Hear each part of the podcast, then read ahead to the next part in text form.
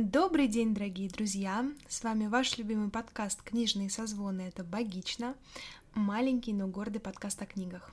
С нами сегодня, естественно, Катерина Маруева, авторка, подкастерка, блогерка и прочие слова на «к», как вы знаете. Привет, Катя. Да, привет. И также с нами Дарья Дмитриевна Ведмицкая, серьезный человек, психолог и, как сказать, практикующий, консультирующий, а также преподающий и обучающий новых психологов. Смотри, ты на К, а я на Щи. Да.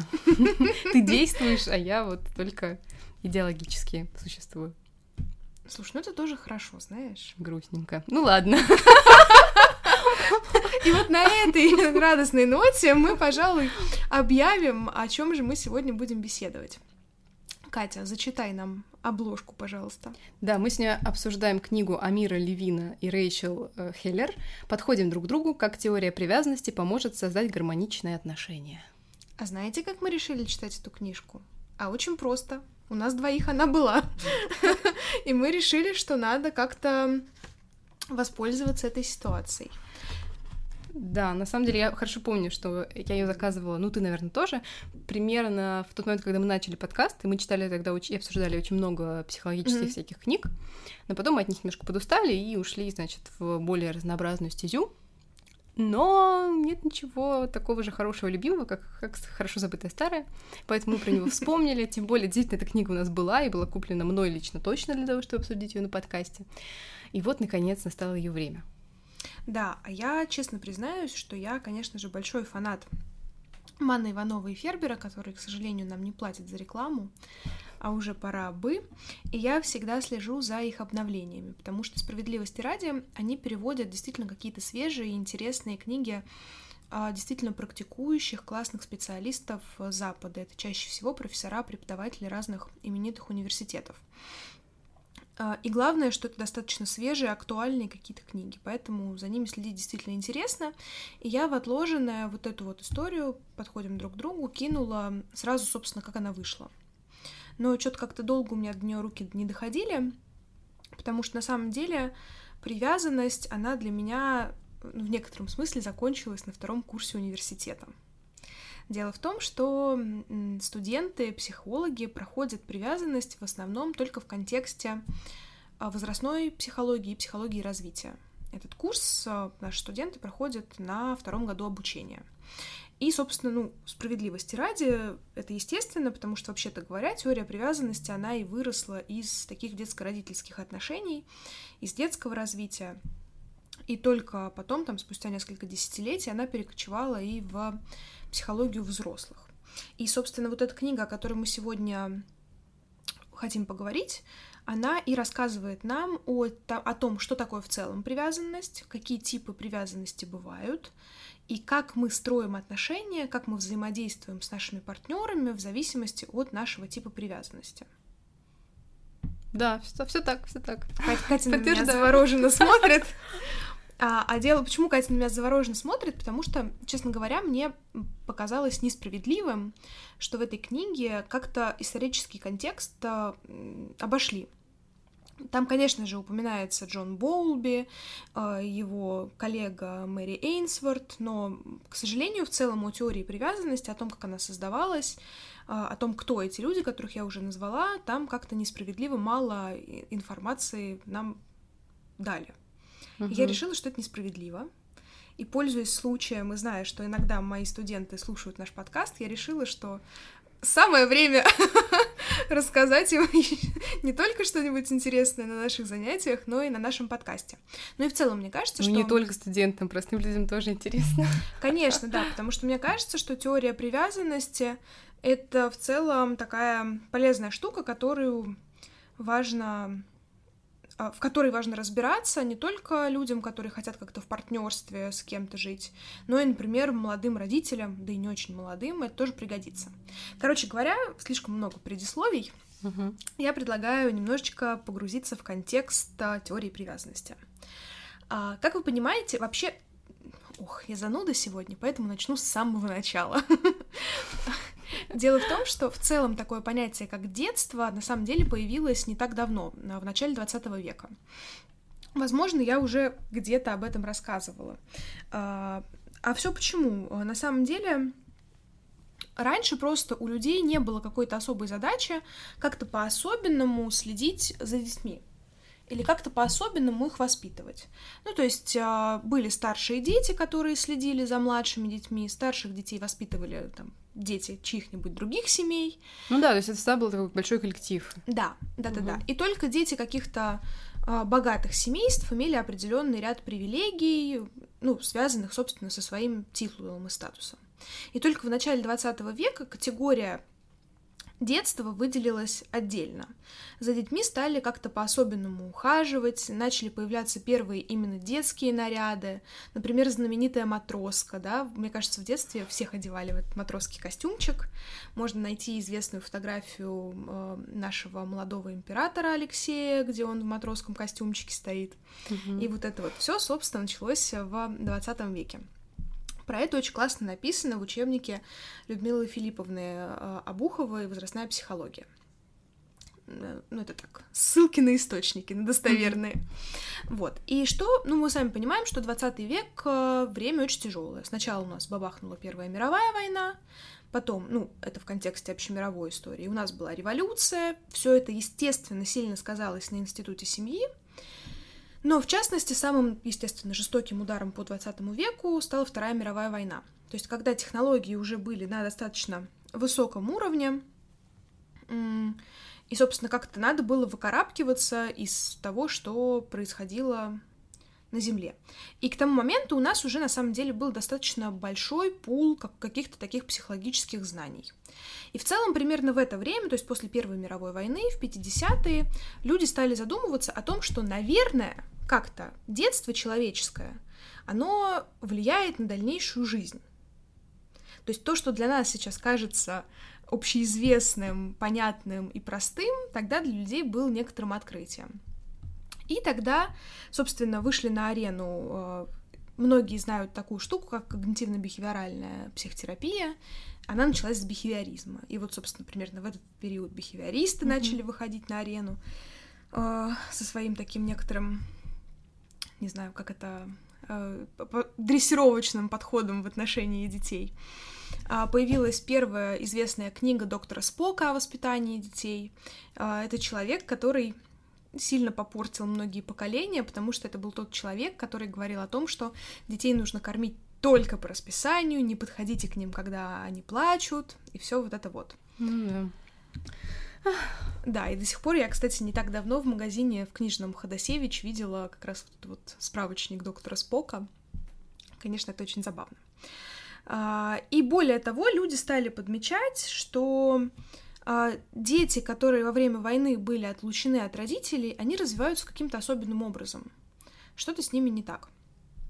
И вот примерно основываясь на всем вот этом вот контексте, а, господин Джон Болби решил понять вообще, как это работает.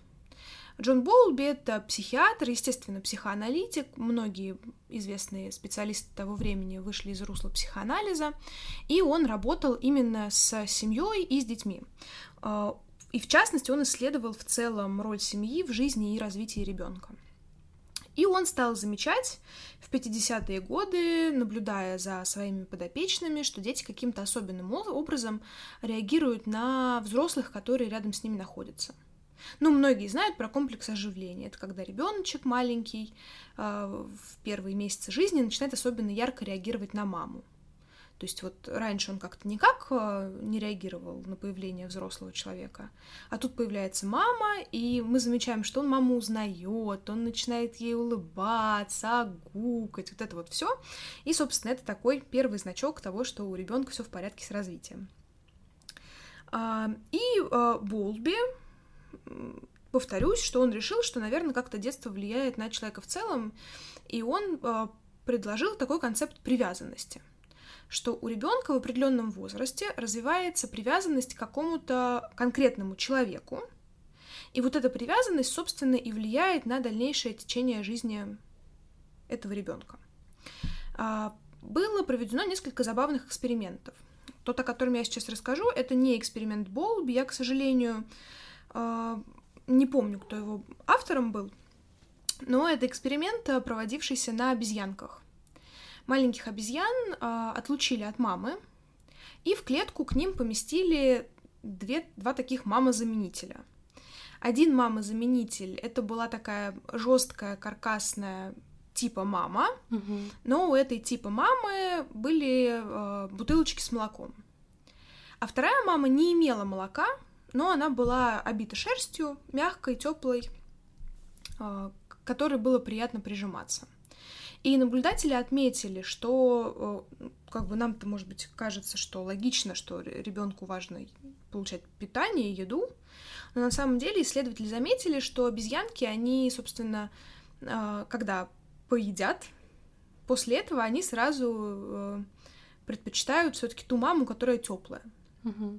И это вот было такое, мне кажется, в контексте привязанности, это одно из важных исследований, которое говорит нам о том, что для ребенка, в том числе физическое тепло, оно э, сильно значимее, чем э, вот просто получение пищи. И Болби как раз считал, что в ходе эволюции люди и приматы, они э, развивают вот эту вот привязанность к значимым взрослым, собственно, для выживаемости. Что вообще простым языком этого значит? У ребенка есть какой-то один значимый взрослый, рядом с которым ребенок себя чувствует в безопасности. То есть ребенок знает, что пока рядом с ним находится вот этот конкретный взрослый, он может что-то делать, что-то пробовать, делать первые шаги, огукать, есть незнакомую еду, тыкать пальцем в нос кошки, а, пытаться слезть с края кровати и так далее. А, и вот этот вот значимый взрослый для него является гарантом того, что все, что он сейчас будет пробовать, будет для него так или иначе безопасным, потому что взрослый его поможет, подстрахует ему, и вот это вот все. Но это мы, конечно, говорим о надежном типе привязанности. Угу. К сожалению, все не так плохо. Не так хорошо, точнее. Не, и не так просто. И не так просто, да. А, справедливости ради, Боулби говорил о том, что привязанность развивается, есть такое понятие в психологии, как сенситивные периоды. Я думаю, многие с этим понятием тоже знакомы. Сенситивный период — это время, когда ребенок легче всего усваивает те или иные навыки или развивает высшие психические функции. Угу. Лев Семенович Выгодский, студенты-психологи, все, пожалуйста, э, помните про этого прекрасного человека. И, короче говоря, Болуби считал, что вот таким сенситивным периодом для развития привязанности является возраст 6 месяцев до 2-3 лет. Но, как мы понимаем, Болби все это, вот к этой теории он пришел в 60-е и 70-е годы, с того момента прошло огромное количество исследователей, и всякие умные дяди и тети сказали, что э, да, но на самом деле этот период значительно шире. Э, и все это время у ребенка развивается привязанность. Чаще всего это один значимый взрослый, то есть чаще всего это мама, потому что она больше всего времени, естественно, проводит с ребенком или какой-то заместитель, который, собственно, все время пребывает с ребенком. Но также есть грубо говоря, дополнительные значимые взрослые, папы, бабушки, дедушки, то есть угу. тот, кому ребенок в том числе доверяет, но на первом месте у него все равно будет мама. И более того, первый год жизни это, собственно, самый такой пиковый период, когда по большому счету ребенку, кроме мамы, никто и не нужен. И по-хорошему только после года уже ребенка можно оставлять с бабушками, с дедушками, с папами, вот со всеми вот этими ребятами, потому что ребенок будет понимать, что все в порядке, мама где-то есть, но эти ребята тоже ничего, они тоже обо мне позаботятся, поэтому я пару часиков как-то без мамы поживу. Вот. А... Мне нужно вспомнить, что я должна рассказывать дальше. А, и, в общем-то, вот этой вот женщиной, Мэри Эйнсворт, соратницей Болби, в какой-то момент был проведен эксперимент. Я не буду его сейчас полностью описывать, но он называется эксперимент тест незнакомой ситуации. В чем была его суть? А, есть такая штука, называется зеркало Гизела. Я думаю, наши ровесники и люди старше помнят, а, что по телевизору был такой проект «За стеклом». Никто не подозревал, что мы вот сегодня про ток-шоу поговорим. Ну, короче говоря, а, проект «За стеклом». В чем фишка? Зеркало, с одной стороны, выглядит как зеркало, а с другой стороны, оно работает как стекло. Угу. Через него смотрят в комнату. Да, то есть всякие вот эти вот допросные комнаты во всяких американских фильмах и вот всякая вот эта вот прочая ерунда, это называется зеркало Гизела. И э, ребенка с мамой помещали в незнакомую комнату, наполненную игрушками, э, и через стекло вот это за ним наблюдал, за ними наблюдал психолог. А, в чем было дело? Психолог наблюдал за тем, как ребенок реагирует на новое пространство, пока мама есть рядом. И в лучшем случае ребенок на маму озирался, но при этом исследовательский интерес у него был. Он смотрел, что там за игрушки, в общем, лазил, ползал и так далее. Потом маму убирали из этой комнаты и смотрели, как ребенок реагирует на эту ситуацию в отсутствии мамы. Через некоторое время маму возвращали и смотрели на то, как ребенок реагирует на маму, то есть что он делает с ней. А, и также еще была такая же серия экспериментов с незнакомым человеком, то есть что делает ребенок, если в комнату помещали незнакомого человека. И на основании вот этого эксперимента Мэри Эйнсворт выделила три, ну, потом был выделен четвертый тип привязанности. Первый тип привязанности это надежный тип. Соответственно, а, ребенок уверен в своем родителе, он на него озирается, но при этом спокойно а, продолжает исследовать комнату. Он как-то от мамы отходит, может на нее немножечко посмотреть, но при этом спокойно продолжает а, вот это вот свое исследование. Угу. Когда мама уходит, ребенок немного обеспокоен, но при этом он все равно достаточно спокойно продолжает исследовать комнату. И когда мама возвращается, ребенок рад ее возвращению, он может как-то так из серии там помахать ей ручкой или что-нибудь такое, порадоваться тому, что она пришла, и также продолжить свои дальнейшие изыскания забыла еще отметить важный момент, что вот этот тест проводился на детях 12-20 э, месяцев, то есть год-полтора. Угу. Вот. А, также был выделен тревожно-амбивалентный тип. А, согласно этому типу, после возвращения мамы ребенок, ну, то есть, соответственно, в целом э, ребенок достаточно тревожный, он постоянно старается быть рядом, где-то рядом с мамой, может там ее за руку, например, тащить, что-то такое. И после того, когда ребенок, когда мама возвращается в комнату, ребенок на нее двояко реагирует. Что вообще такое амбивалентность? Это такое двоякое отношение. И согласно тревожно-амбивалентному типу, ребенок с одной стороны рад возвращению мамы, и он постоянно требует э, ее присутствия рядом с собой. То есть он может попроситься у нее на руки, например, или как-то покряхтеть, поплакать немножечко, в общем, чтобы мама проявила к нему какое-то внимание. Но одновременно с этим ребенок испытывает гнев к маме. То есть он может начать там кричать, плакать, говорить, я тебя ненавижу, бить ее, и вот что-нибудь такое. Собственно, поэтому и название такое тревожно-амбивалентный тип. Третий тип привязанности, который выделила Мэри Эйнсворт, это избегающий. А, сначала исследователи не очень понимали, что это значит. Дело в том, что ребенок не проявлял никакого интереса к тому, что мама уходит из комнаты. То есть как будто он продолжает спокойно свою исследовательскую деятельность, ну, вроде как не замечая, что мама вышла. Но проблема в том, что ребенок на нее и не реагировал, когда она возвращалась. То есть он не пытался он не радовался, он не пытался вызвать ее чувства, не пытался как-то пообщаться с ней. И он чаще даже делал вид, что как будто, собственно, мамы и нет дальше. И изначально казалось, э, была, была первая гипотеза о том, что вот этот избегающий тип, он, мол, самый классный, потому что дети такие самостоятельные, им не требуется какая-то мамина поддержка, мамина помощь и все такое. Но на самом деле в ходе дальнейших исследований было доказано, что все это не так круто. Ну да, в книге было описано, что э, начали подключать какие-то датчики, которые mm-hmm. помогли уровень стресса замерять. Да. И они увидели, что у этого третьего типа тоже очень высокий уровень стресса на самом деле. Да, именно так. А, и уже спустя некоторое время также еще был выделен дезорганизующий тип, ну, по факту, на самом деле, исследователи схитрили, и просто все, что не подходило под их исследование, они сгрузили в этот дезорганизующий тип, объясняя это тем, что это просто дети, которые в целом не выказывали никакой привязанности. То есть, ну, например, если это была там не их мама, а какая-нибудь нянечка их привела, то, естественно, они к этой женщине не проявляли никакого интереса. Uh-huh. Вот, собственно, вот таким образом и были выделены основные типы привязанности.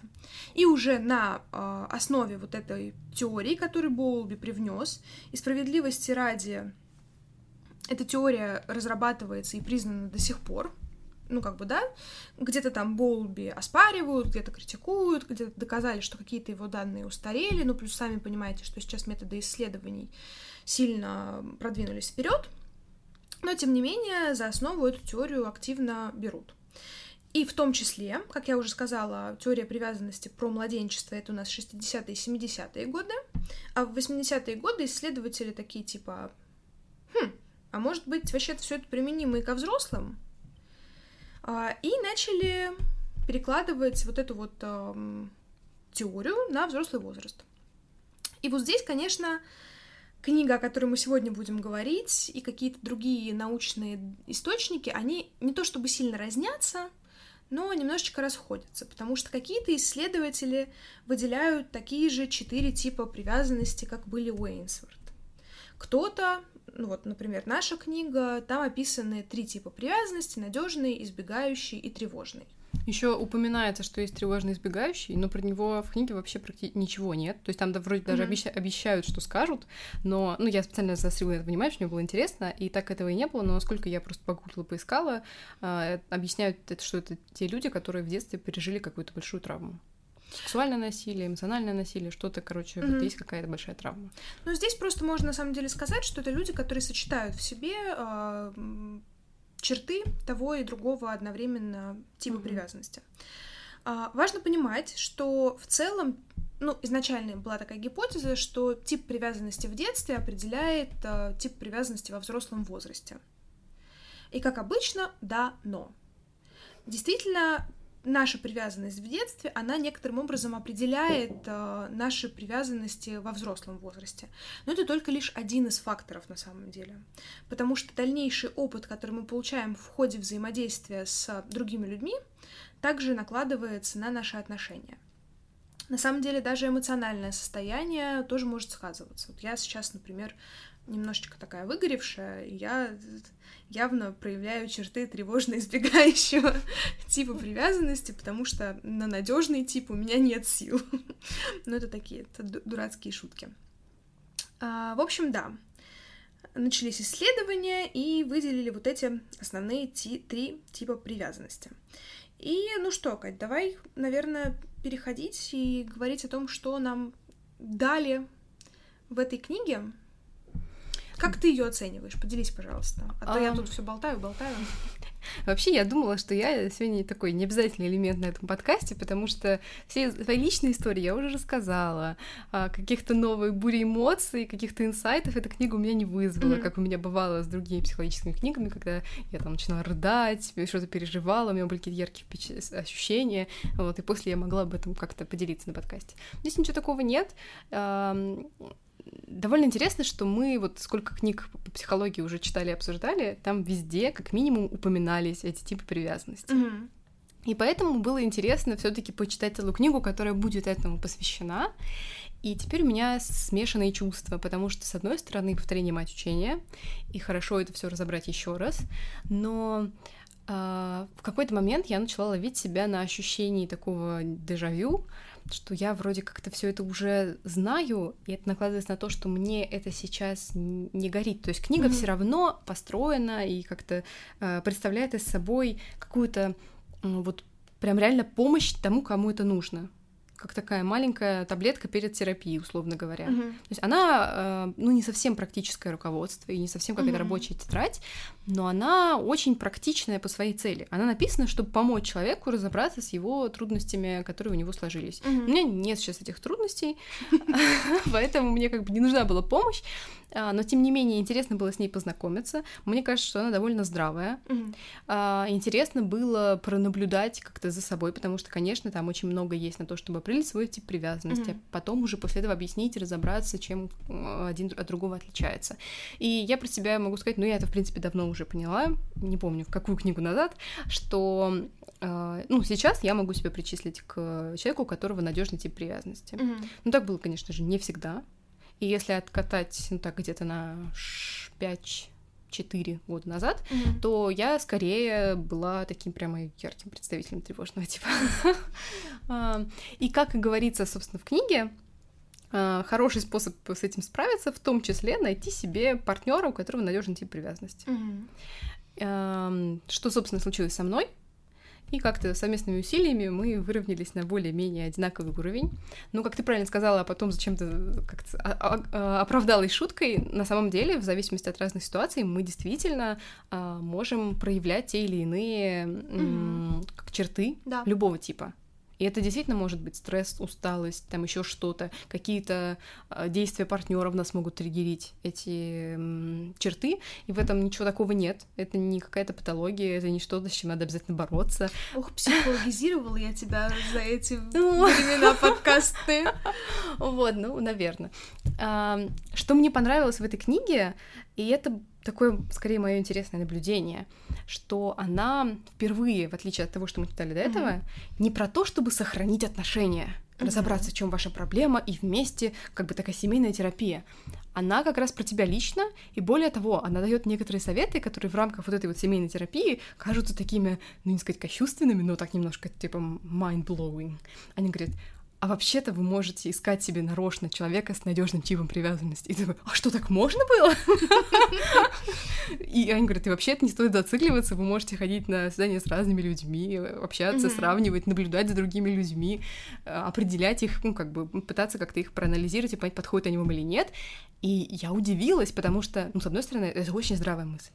Uh-huh. Ну, очень, правда. Ну, это, это же замечательно. Не мучайся, найди человека, который тебе подходит и который не будет тебя триггерить но, не знаю, нашей или культурой, нашими или какими-то привычками, или, может быть, ну вот, знаешь, этим популярным образом, что любовь, она случается с тобой. Да. Ты же не можешь ходить и выпить. Это в смысле так, любовь не работает. Вы не можете сходить на три свидания и потом понять, что вы друг друга любите. Любовь не строится, она да, случается. Мы да. привыкли все таки смотреть через эту такую ну, как сказать, экранную, что mm-hmm. ли, перспективу. Ну, как, как в кино бывает, что вот вы должны увидеться глазами и понять, что вы те самые, mm-hmm. а дальше там уже решать свои проблемы. А если мы посмотрим на жизнь такую более приземленную, то мы вдруг увидим, что на самом деле нет. И вот в книге описывается, что часто мы вот эту вот вспышку, вот эту безумную страсть, которая нас мучает, а, называем как бы любовью и влюбленностью, но на самом деле это не обязательно, что и является. Mm-hmm. И это могут быть действительно наши вот эти вот внутренние переживания в рамках наших э, ну, таких обостренных чувств, скажем mm-hmm. так. И это интересная мысль. И классно, что, в принципе, наверное, большая часть книги этому уделяется. Давай немножко про структуру поговорим. Ты как раз сказала, что часть книги этому уделяется. Мне кажется, в целом важно сказать, какие темы эта книга раскрывает. Ну, конечно, она сначала дает большой инструментарий определения типов угу. чтобы ты научил, э, определил свой. Там есть тест на определение типа у партнера, и что мне кажется довольно странным. Ну, то есть я, с одной стороны, сказала, что вот видишь, как это хорошо, что дают нам всякие разные инструменты mm для этого, но я как-то внутри все равно испытываю какое-то такое странное по этому поводу мысли, потому что мне кажется, что в этом есть некая проблема, потому что ты не всегда можешь четко наблюдать и отвечать за партнера. И когда ты пытаешься mm-hmm. навесить на него, вот прямо как практическое руководство, к этому, наверное, не стоит подходить. Как некий способ действительно научиться их определять, ну, эти триггеры, да, но вот так, чтобы реально подходить с каждым с линейкой и с опросником, ну, это довольно странно, мне кажется. Ну, ты знаешь, я, кстати, вот этот, э, ну, скажем так, опросник на определение типа привязанности партнера восприняла больше как перечень каких-то маркеров, на которые мы можем обращать внимание в действиях ли нашего партнера или в действиях потенциального партнера, потому что, ну, очевидно, что, например, там вот какая-то девушка решила завести, хотя, может быть, не очевидно, это я тут просто так красивое слово вставила, а, ну вот предположим, что какая-то девушка с тревожным типом привязанности решает а, обзавестись партнером. Она понимает, что там долгое время у нее что-то не клеится.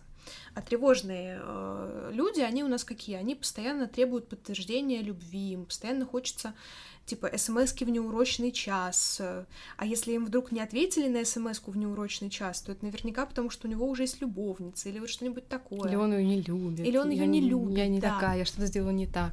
Да, и вот им постоянно, в общем, требуется какое-то дополнительное э, подтверждение любви. И такое немножечко детское эгоцентричное мышление, что если вдруг что-то в отношениях не так, то это из-за меня. Либо я некрасивая, и он меня разлюбил, или он просто меня разлюбил, или он не хочет секса, потому что, опять же, со мной что-то не так. И, короче говоря, все сводится к тому, что со мной что-то не так. А, и опять же, мы возвращаемся к тому, что э, у взрослых тоже есть этот амбивалентный компонент. Им вроде нужна какая-то дополнительная любовь. Ну, дополнительная, да, вы понимаете, о чем я говорю.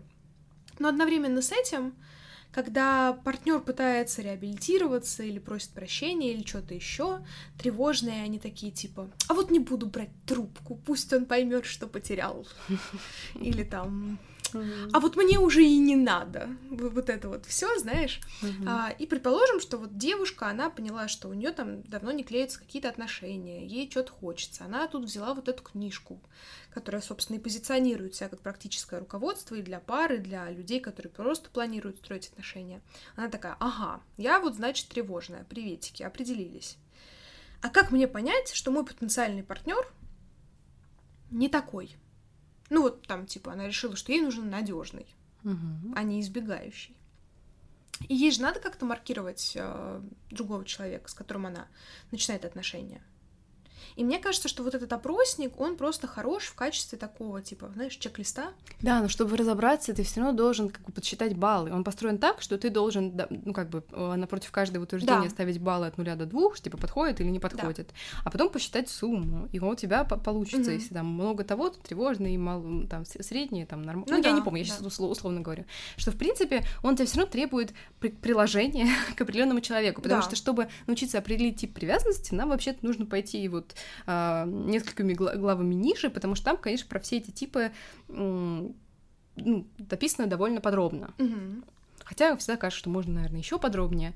А, проведено довольно мало примеров из практики, ну, потому что, как во всех американских книгах, после того, как там дают теоретическую часть, mm-hmm. там дают пример тебе, вот, вот мой такой-то пациент, так ты себя вел, тут случилось и так далее.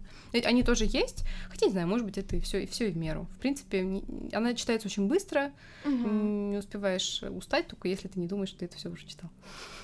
Ну да, и, в общем, помимо вот такого диагностического инструментария, нам рассказывают о разных типах привязанности, о том, как люди разных типов привязанности ведут себя в отношениях, и рассказано о такой ловушке, как отношения между тревожными и избегающими людьми, потому что они как бы вот магнитом друг к другу их тянет.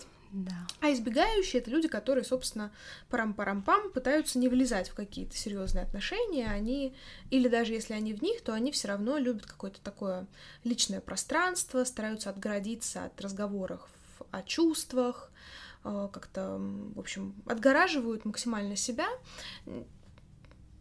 делая вид, что они ничем не связаны. Ты знаешь, а мне вот в этой книге больше всего понравилась вот какая идея. Автор пишет о том, что а, в нашем обществе сейчас негативная коннотация существует у слова зависимость. Угу. А, дело в том, что действительно существует такой термин, как созависимость. И он применим к людям с разного рода зависимостями, например, алкогольной, наркотической и так далее. И считается, что э, у человека с алкогольной, ну или там другой вид, другим видом зависимости, э, созависимость с партнером. Потому что так или иначе поведение подкрепляется действиями другого партнера, и, короче, начинается такая вот игра в теннис. Я бы ушла от этого наркомана, но вот не получается. А не получается, потому что люди находятся в зависимых отношениях друг от друга. Каждый получает что-то, что ему нужно. Угу. Ну, это такая вообще тема для другого разговора, но тем не менее, вот конкретно термин созависимость, он существует, и он применяется именно для людей с зависимым поведением.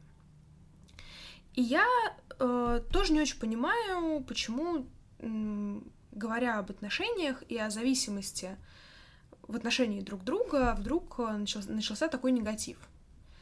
Подозреваю, что это может быть связано с нашим таким э, обществом, да, где все быстрее, выше, сильнее, индивидуалисты, не очень любят командную игру, хотя справедливости ради, мне кажется, что сейчас мир немножечко разворачивается в сторону такого вот playing и все вот это. Да, прочее. мне тоже так кажется. Эм, я понимаю, о чем ты, я с тобой согласна. Мне кажется, важно только еще раз проговорить как-то уже внятно о том, вот мы уже назвали избегающий и э, тревожный тип, что все-таки вот такие надежные, потому что иначе мы просто говорим, они что они такие фениксы прекрасные. Ну, да, Но да, мы да. еще не сказали, кто это, кто это, какими чертами они обладают.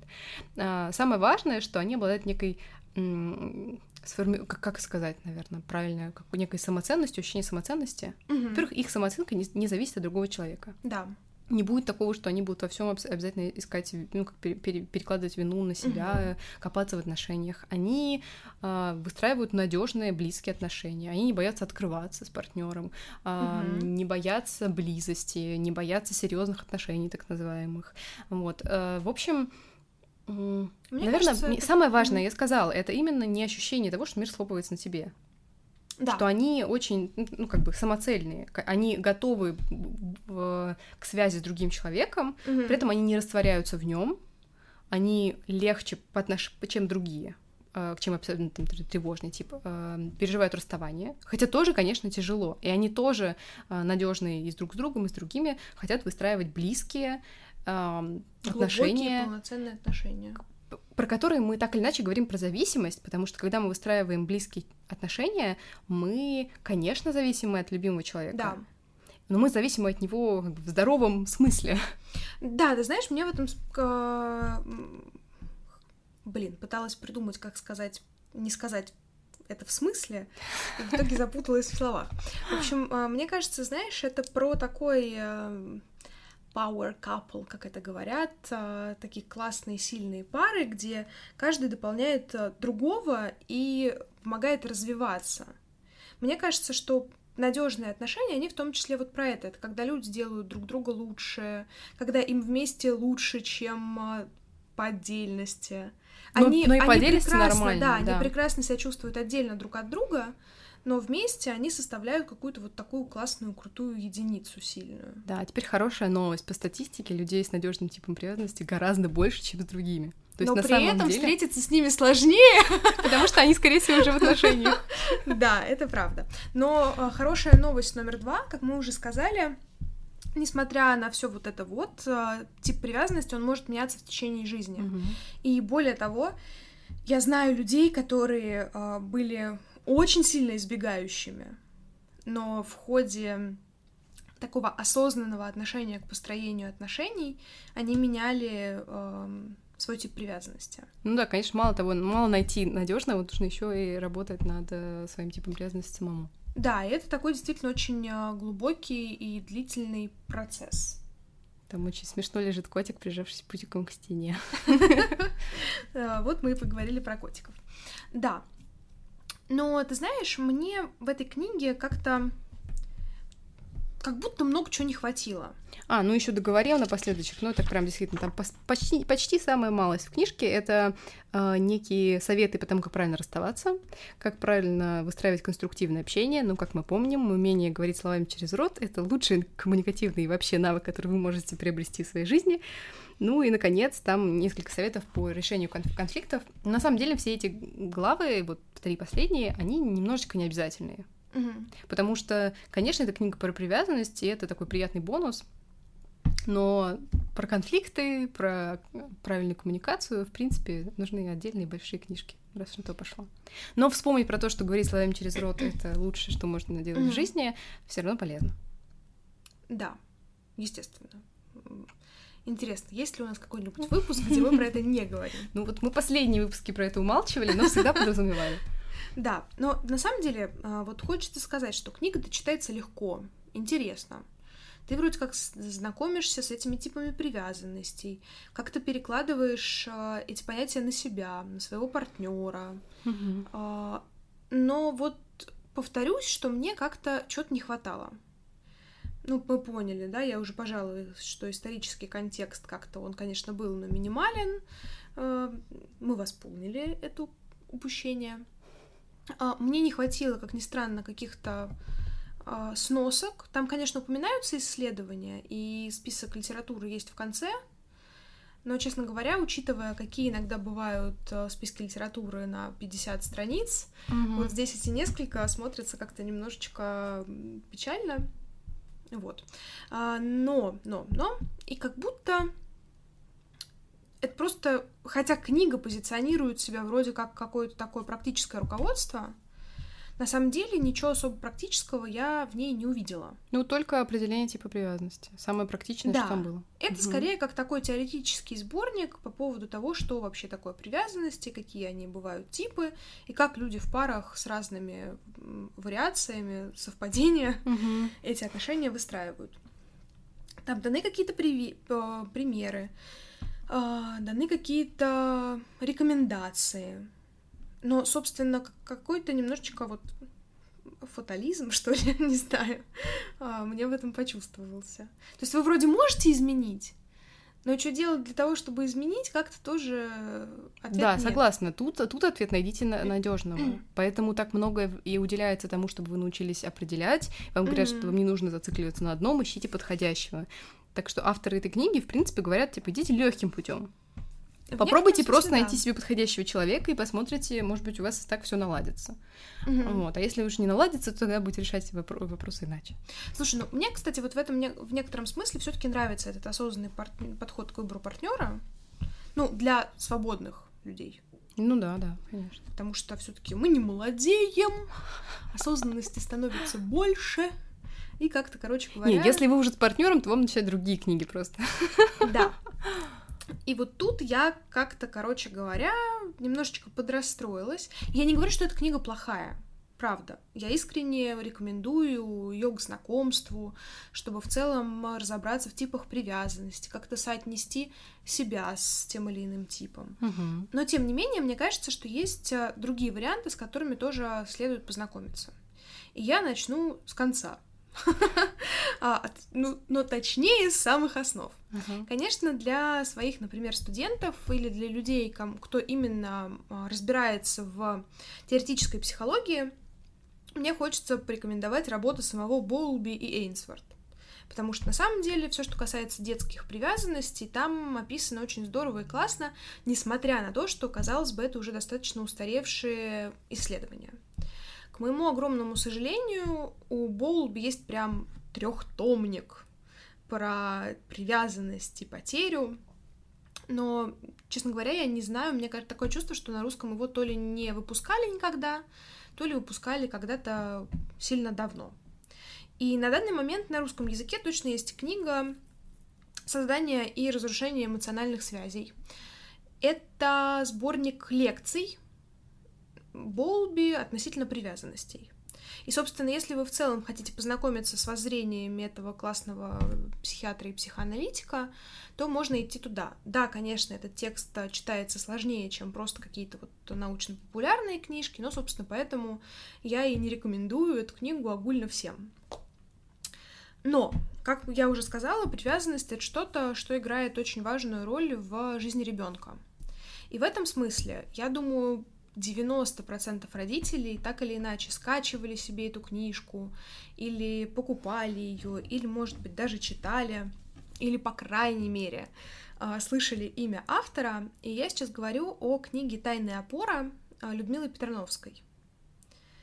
Там как раз а, автор рассказывает нам о том, что такое привязанность в жизни ребенка и что с этим делать. Mm-hmm. Как вообще общаться с детьми. А, Петрановская в целом очень классный специалист, э, психолог, и у нее есть огромное количество видеолекций, интервью, видеоматериала, у нее есть Инстаграм, по-моему, даже, и я бы вот э, настоятельно рекомендовала ее творчество всем, кто как-то планирует стать родителем, не знаю, или уже родитель, э, и еще не поздно ничего менять. Ну, это одна из действительно самых популярных и классных книг э, про воспитание в целом. Ну и вишенкой на нашем торте будет э, последняя книга, которую я сейчас скажу. Я, честно говоря, не то что не хотела ее покупать, но я такая думаю, типа, ну вот зачем? У меня же есть уже одна книжка про привязанность во взрослом возрасте. Зачем мне другая? Но потом а, мое серьезное отношение к нашему подкасту, к, нашему, к нашей деятельности творческой и научной, оно а, взыграло просто, возобладало и сказала, нет, мы идем в книжный магазин. Переносим и запись подкаста. Срочно покупаем, да, переносим запись подкаста и срочно покупаем а, другую книжку про привязанность, чтобы понять, а что написано в ней. Угу. Я не буду хвастаться, потому что я не смогла, не успела ее прочитать полностью, но тем не менее о ней тоже расскажу. О чем идет речь? Книга называется «Теория привязанности. Эффективные практики, которые помогут построить прочные отношения с близкими и партнером». воркбук за авторством Энни Чен, семейного семейным, семейного. Короче говоря, Семейным. она семейный психотерапевт. Угу. Книга э, такого формата учебника, если у вас были учебники по английскому, я думаю, вы понимаете, о чем я говорю. И тут, на самом деле, тоже не очень много страниц, ну вот что-то типа 160. И учитывайте, что половина из них — это таблички, пустые строчечки, куда надо что-то вписывать. Короче говоря, это полноценная тетрадка, как в школе. Подразумевается, что вы ее будете заполнять. Здесь также автор нам рассказывает о теории привязанности, о том, какие типы бывают у взрослых, а каковы проявления того или иного типа у нас самих, у других окружающих, как понять, что мы находимся, относимся к тому или иному другому типу, а, как строить отношения с разного рода людьми, как протекают отношения в разных конфигурациях, там надежные, тревожные, надежно избегающие, тревожно избегающие и так далее. Но чем отличие от книги, о которой мы сегодня с вами говорим? Во-первых, это обилие упражнений. Здесь их э, очень много, ну прям действительно объективно много. И это упраж... эти упражнения, они направлены в первую очередь на рефлексию наших самоощущений, наших переживаний в отношениях. И а, здесь одна из главных Одно из первых упражнений — это написать э, имена людей, над отношениями с которыми вы бы хотели поработать. И важная фишка, о которой пишет Анни Чен, и о которой вообще не написано вот э, у Леви и всех вот этих вот ребят, что вообще-то говоря, теория привязанности работает не только с нашими партнерами и с родителями. Теория привязанности — это что в том числе отражается на наших отношениях с окружающими. С друзьями, с начальством, короче говоря, с кем угодно. А, и вот это, на мой взгляд, а, очень такая выигрышная фишка. И, собственно, поэтому и упражнения тоже делаются легче и проще, потому что мы анализируем себя в отношениях с разными людьми. И через призму вот такой рефлексии наших внутренних переживаний мы, собственно, и занимаемся тем, что анализируем и изменяем те или иные наши отношения. Ее можно заполнять как самостоятельно, так и, например, вместе со своим партнером, мне кажется.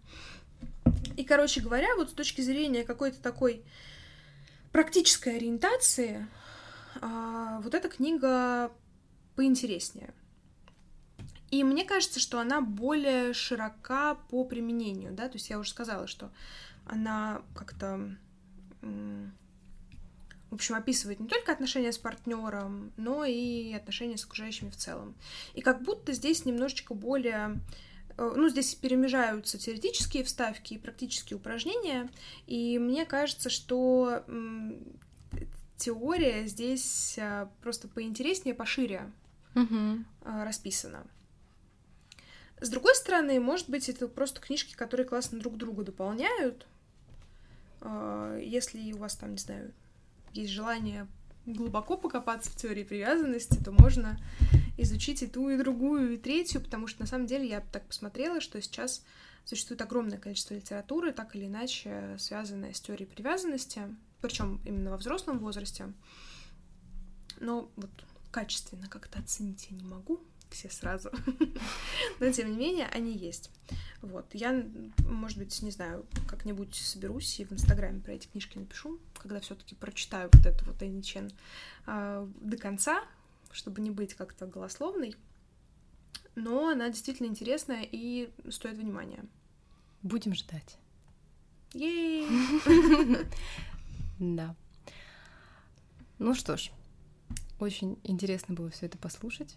Я такой завороженный студент, просто чувствую себя после лекции, но это приятное ощущение. Я рада, что мы обсудили эту тему, мы поговорили про привязанность, наконец-таки. Мне кажется, что это было и интересно, и как-то продуктивно.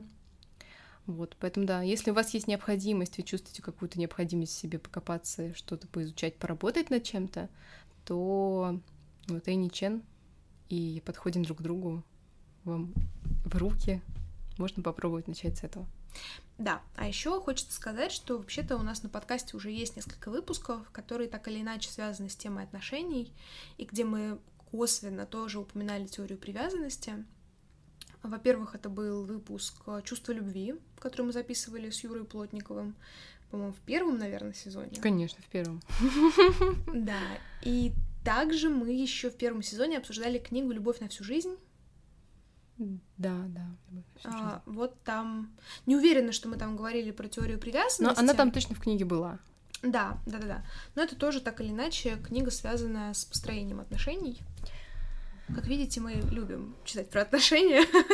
А, мне кажется, не только мы любим, но еще и наш книгоиздатель любит это издавать, потому что угу. сейчас есть потребность выстраивать качественные, такие вдумчивые, осознанные отношения. И это хорошо.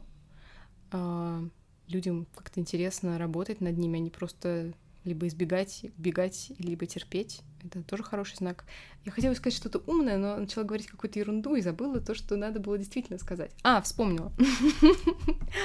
А, я вот о чем подумала, что вот конкретно, пока я читала и вообще задумывалась про типы привязанности, вопрос, который меня здесь вот больше всего интересовал и увлек, а, это то, что вот мне интереснее всего, вот как все-таки формируется тип привязанности. Вот он у тебя как-то формируется за жизнь, он у тебя формируется в детстве, угу. а, потом на протяжении какого-то времени.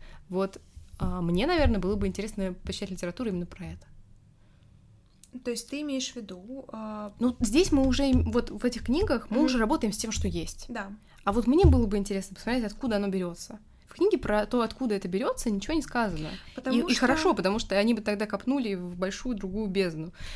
Слушай, я могу частично ответить на этот вопрос. Дело в том, что человеческая психика — это супер подвижный и комплексный такой механизм.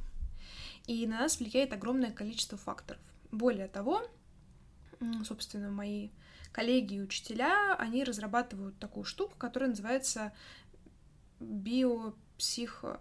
Ой, вот сейчас позор, конечно. Биопсихосоциальная модель, а, согласно которой многие заболевания в нашей жизни, они, собственно, связаны вот с этими тремя компонентами. Биологическая предрасположенность, а генетические факторы у нас во многом влияют, и более того, в книге «Подходим друг к другу» даже э, есть э, несколько страниц, которые посвящены тому, что определены некоторые гены, которые, собственно, так или иначе связаны с э, нашей способностью, там, например, к эмпатии, к построению отношений, mm-hmm. к формированию привязанности с близкими людьми. То есть биологическая предрасположенность к тому или иному, там, не знаю, типу, характеристику, черте, чего угодно. А, психологические механизмы, то есть это в том числе наш какой-то опыт, э, психическое состояние. И социальный компонент, как наше окружение влияет на те или иные отношения. Ну или на тот или иной процесс. Я думаю, очевидно, что вот с социальным конструктом, да, мы это даже замечаем, когда обсуждаем вот про, про факт зависимости, да, что наше индивидуалистское такое общество, оно долгое время прославляло людей сильных, одиноких, и даже была вот эта вот дурацкая фраза такая, типа, если хочешь идти далеко, нет, или как там, если хочешь идти быстро, иди один, если хочешь идти далеко, иди вдвоем, там, короче, какая-то такая вот... Ну, в принципе, видишь, это и про коллектив тоже. Да, ну, как бы, типа, вот опять вот это вот иди один, а, бла-бла-бла, короче, да, я за коллективизацию. Коллективность, ты за коллективность. Да-да-да. Вот, короче говоря, все вот это это комплексный механизм, в ходе которого на нас влияет огромное количество факторов. И привязанность она и формируется из огромного количества частей.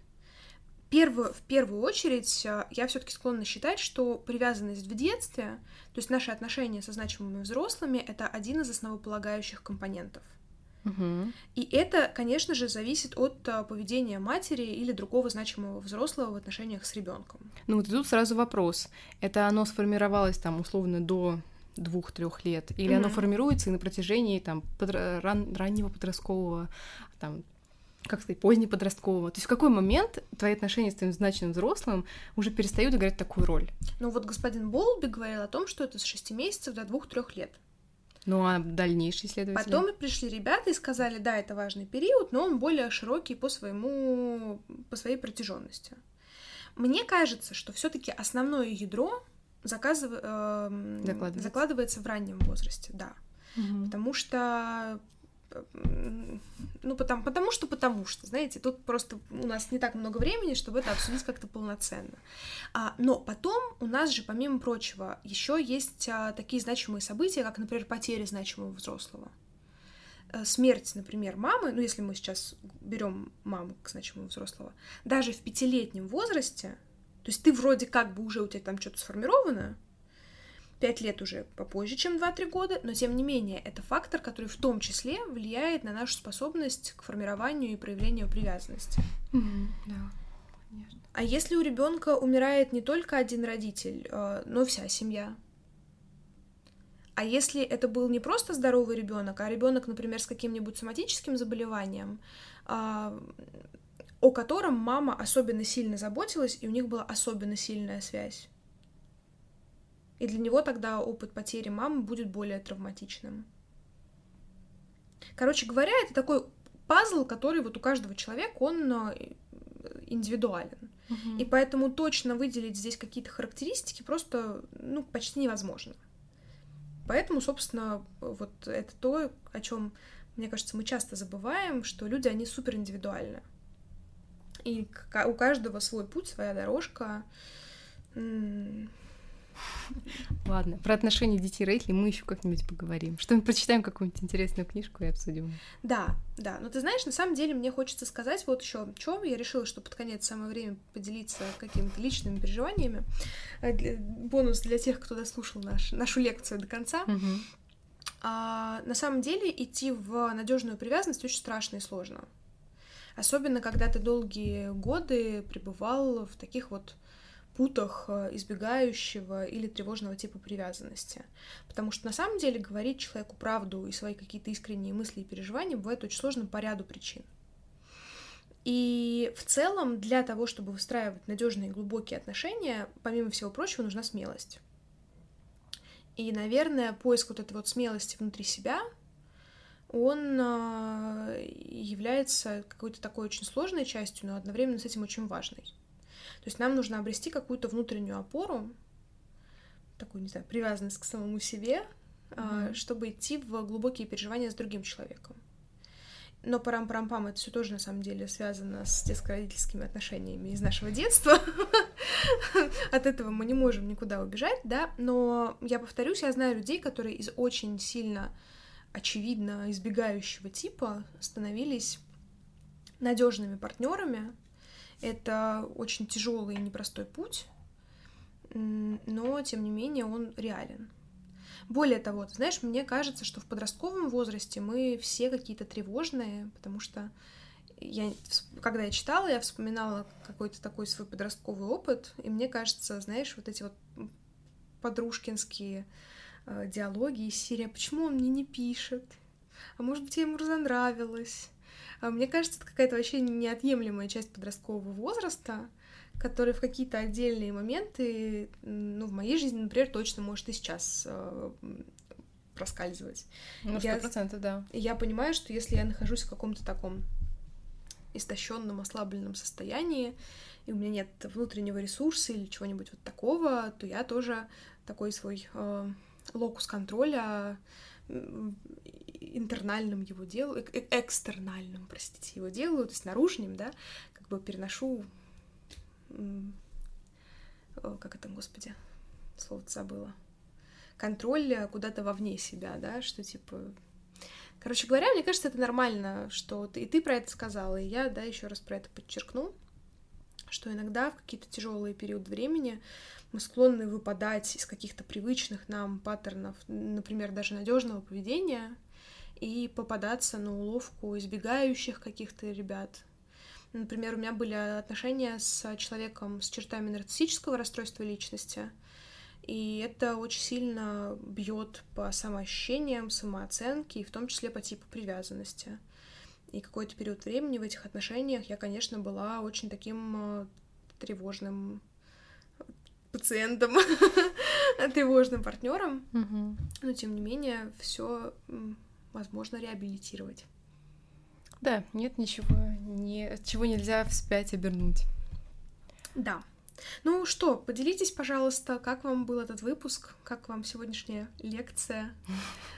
что вы знали, знаете о теории привязанности, что было для вас в новинку, какие из этих книг, которые мы тут перечислили, вас заинтересовали. Пишите любые ваши отклики, мы будем рады. Да, спасибо, что послушали. Услышимся на следующей неделе. Пока. Пока.